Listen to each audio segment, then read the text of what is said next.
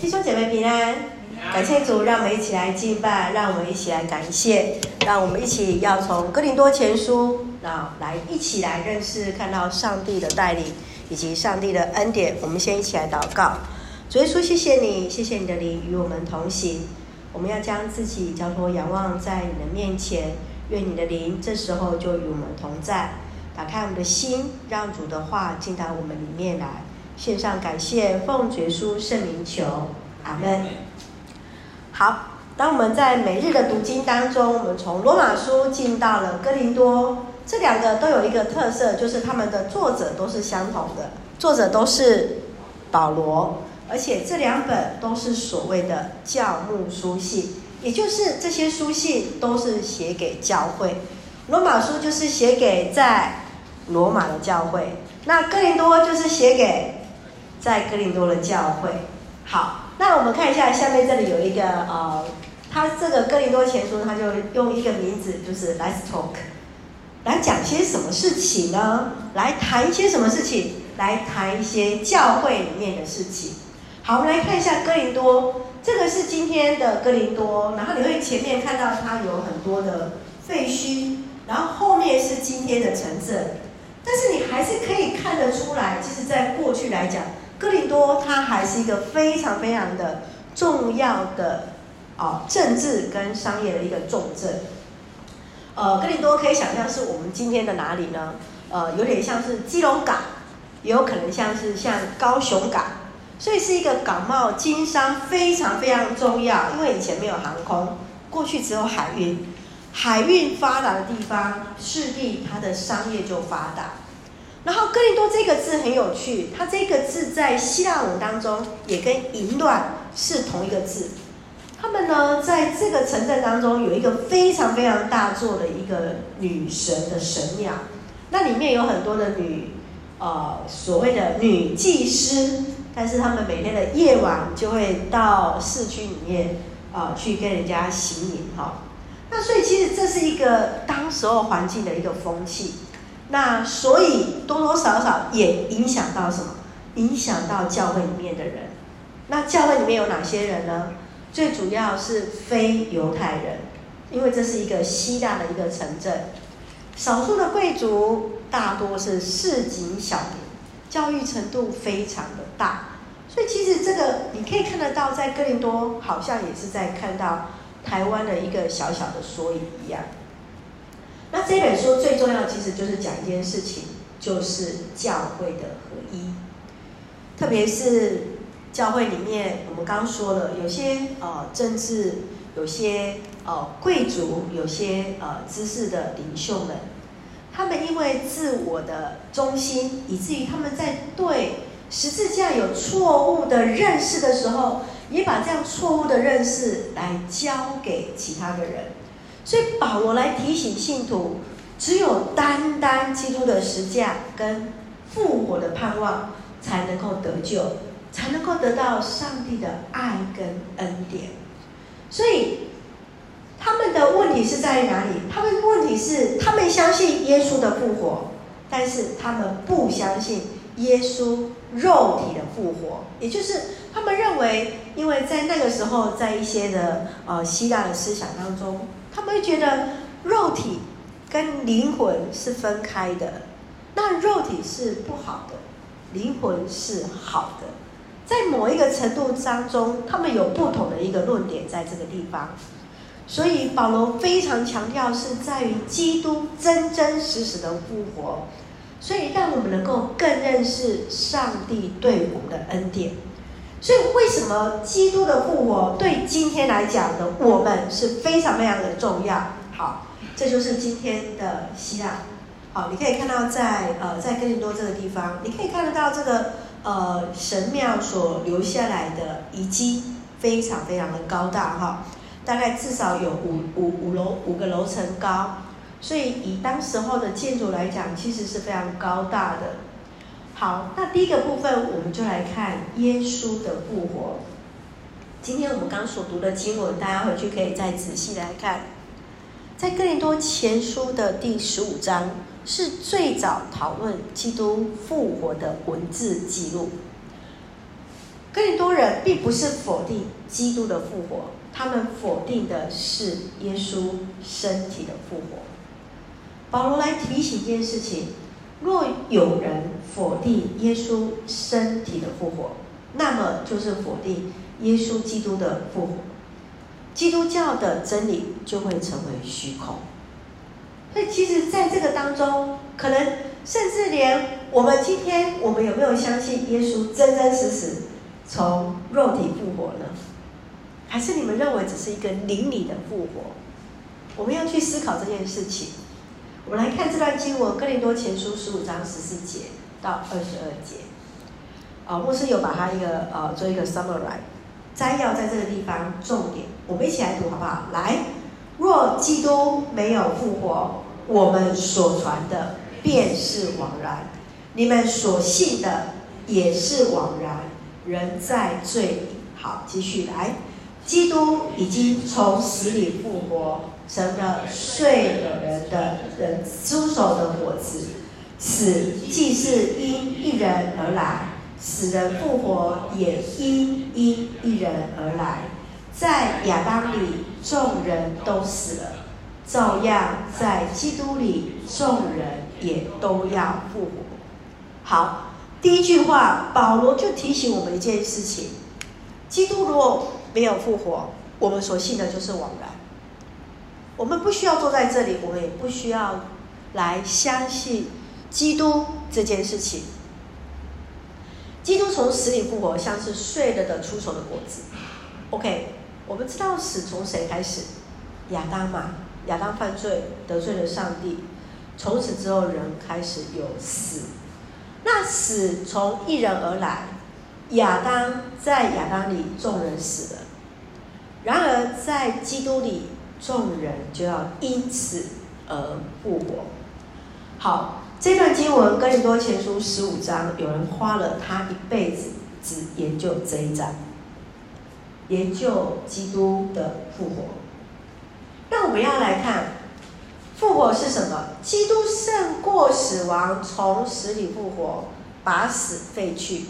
所以死亡不能够去拘禁他，信他的借着复活大能也要复活。所以待会我们一起来看，复活其实就是我们在我们基督教信仰的一个基础，是盼望跟确信。也因为耶稣的复活，我们知道我们有一天也会复活，这就是基督所给予我们的一个盼望。所以我们要从两段经文一起来看。第一个部分是从十四节到十九节，基督的复活是救恩的基础；第二个是从二十节到二十三节，基督的复活是信徒复活的保证与形式。好，呃，不是有一学期专门在研究系统神学，就是研究这个字而已，resurrection。那另外一个字是 resurrection and content，也就是在一个复合的部分。那我们来看，先来看这一段的经文，从十四节到十九节，牧师摘了三节的经文，在这里我们一起来读好吗？来，请。如果基督没有从死里复活，我们就没有什么好传的，你们也没有什么好信的。基督若没有复活，你们的信仰就是幻想，你们仍迷失在罪中。如果我们信基督的人只在今生有希望，我们就比世界上任何人更可怜了。有注意看过这一段经文吗？好，如果你身边有自己的圣经，就把这几节经文把它画下来。基督如果没有复活，我们没有什么好传，也没有什么好信。没有复活，我们的信仰就是幻想，我们人在最终。然后。如果我们信基督的人只在今生有盼望，我们就比世界上任何人更可怜了。哇，有没有觉得保罗在当时候在希腊的世界里面讲这些话，对基督徒是一个很震撼的话语？对今天的我们是不是也是呢？有没有稍微敲到我们的心？基督如果没有复活，我们所信的话，是一切都是枉然的。基督的复活，事实上就是救恩的基础啊。保罗在告诉我们，事实上他是在用一个对比式的一个话语，这个是当时候的希腊一个辩证的一个方式的言辞的一个方式。如果如果如果你们就是如何，然后告诉我们的结果是什么？然而事实上，他只是要告诉我们这里吗？没有，他要告诉我们的事情是：基督复活的真理不是只有单一的事件。基督若没有复活，今天我们所传的就是一个天大的谎言。我们所信所传都是枉然。过去千万个已经过世的信徒所信的也是枉然，因为所信的都落空了。那意思是告诉我们是什么？复活这个真理是最基础、最重要，而且是我们自己必须要很确信这件事情，就是基督有复活。所以他是有一个反证的方式告诉你，你告诉你刚刚所说的这一切事情有没有去思考过？复活这件事情有没有扎根在你的心里？二十节到二十三节是复活，我们看到信徒复活的保证跟启示，我们一起来读好吗？来，基督已经从死里复活，这是要保证已经死的人也要复活。因为死人是从一人来的，死人的复活也是从一人来的。好，第一件事情就告诉我们，基督从死复活是保证死的人要复活。死亡从一人来，死人的复活也从一人来。好，这是基督的部分。接下来右手边是指我们来。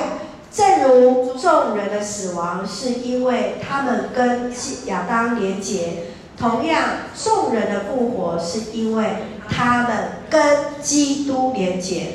不过每个人都要按照适当的次序复活，最先是基督，其次是再来属于他的人。亲爱的弟兄姐妹，你有没有相信你就是在最后这里所说的？众人的复活是因为他们与基督的连接。今天我们有没有与基督连接呢？你自己有没有与基督连接在一起？我们有没有这样的确信？出熟的果子是指一个收成的记号。每一年、每一次、每一种果实在出手的时候，一定是最大颗的，因为一个植物的供应养分。他要将他的果实能够传宗接代下来之后，所以他的第一颗果实一定是最为肥沃的。耶稣的复活是众人复活的一个记号，因为你看到出熟果子，你就看到了盼望。亚当的死，亚当的后裔的死是一个直接复，基督的复活使信靠他的子民按照次序复活，只等到他再来。所以，基督的复活就成了信徒复活报的保证与他的一个盼望。所以，我们的盼望是在哪里？基督的复活的盼望就是信徒盼望的一个保证。如果基督没有复活，那么我们可以说啊，你们信基督真的是愚蠢的。保罗对哥林多教会之所以这么严厉的告诉他们。就是告诉他们指出，这是一个信仰最基础、最重要的地方，来说明只有单单一件事情，就是基督的复活，使得信他的人也必然复活。好，那人怎么复活？怎么去相信这件事情？曾经有人去问牛顿这件事情，他说：“诶，那人如果死后下葬之后就变成尘土了，对不对？对不对？是呗。好。”那如果真的有复活，那谁代替灵魂去收集这些飞散的无数尘土？好，那这里当然是用一个物理学去看待这件事情。那他没有立即回答，只是抓了一把铁屑跟尘土混在一起，他就说：谁把这些铁屑收集起来呢？好，这时候呢，旁边人没有回应。这时候有人就拿，他就拿起了一个大磁铁，然后在这些混杂的铁屑当中晃一晃，晃一晃，晃一晃之后，出现什么事情？磁穴呃啊，铁穴就被吸附上来了。他说：“赏给死物质这样的力人力量的人是谁？我们的灵魂难道还需要这以外尘土外的外壳吗？难道我们都不知道上帝他有更大的力量吗？当然，今天如果有人在问这个问题，可能我们在座很多的学生就直接就拿一个磁铁说：“哎，我就吸起来了。”好，那时候在牛顿旁边也没有像这边的学生这么聪明。但是事实上要告诉我们一件事情是什么？我们不用去担心这件事情，我们的肉体、我们的灵魂究竟会如何去变化？上帝自己有他绝对的力量。上帝既然都使人复活，上帝都使耶稣从为我们而死而复活，这还是我们需要担心的事情吗？所以今天让我们一起来想一件事情。你自己的生命是不是也有经历到基督复活所带给你的盼望？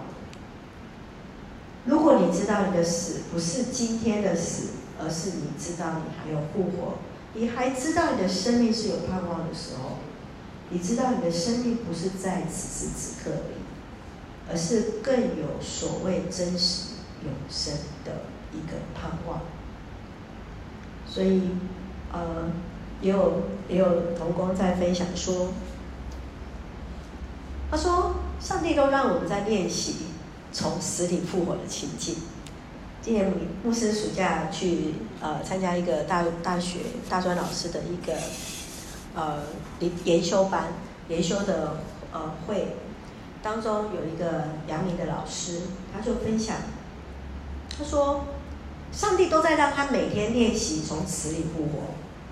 他每天要睡觉前就跟上帝说：“哎，上帝，我要睡了，啊，希望你明天让我看到明天的太阳。”所以他说，在每一天，好像他都在模拟练习从死复活的状况。哎，各位同学，你各位大，你们睡着的时候有没有一些沉睡状态，还会做梦嘛？对不对？哎，沉睡就不会做梦了嘛。有时候浅眠才会做梦嘛，对不对？然后你做梦的时候，你不是没有做梦的时候，你睡着之后。进入深度睡眠的时候，你有没有发现自己好像不存在一样？有些的状态的时刻里面，你好像是不存在的。但是第二天起来的时候，哎，好像又恢复了一切自我的感觉，对不对？好，那帮我们试试看安息的感觉好了。哎，大家把心脏停止十秒钟一下，好像没办法，对不对？好，所以其实在这个状态当中，你会觉得很。很特别的经验。那昨天晚上睡觉你跟今天早上起来的你，这个你还是你呀，不是吗？是完完整整的你呀，没有少一块肉嘛，对不对？那有没有多一块肉，我们就不知道了。好，那其实在这个当中，神好像让我们在每天的睡眠当中去模拟，在睡眠在死里，有一天他会再复活。就好像为什么我们每次在告别式，我们都说他是怎么样睡的，有一天他还会再怎么样醒。所以这也是让我们每一个基督徒都有这样的一个确信，也就是在基督里我们会再相见。这就是上帝给予我们基督徒最大的一个盼望，就是在主里有复活的一个盼望，也就是我们说。我们必然再相见，所以，呃，有时候在那个最难过的时刻，有时候就是在进入那个火化的时候，呃，我们不会说，哎，叫家属转身或是怎么样，我会说，有一天我们天堂再见，跟我们的同工、跟我们的弟兄姐妹、跟我们的家人，有一天我们必然再相见。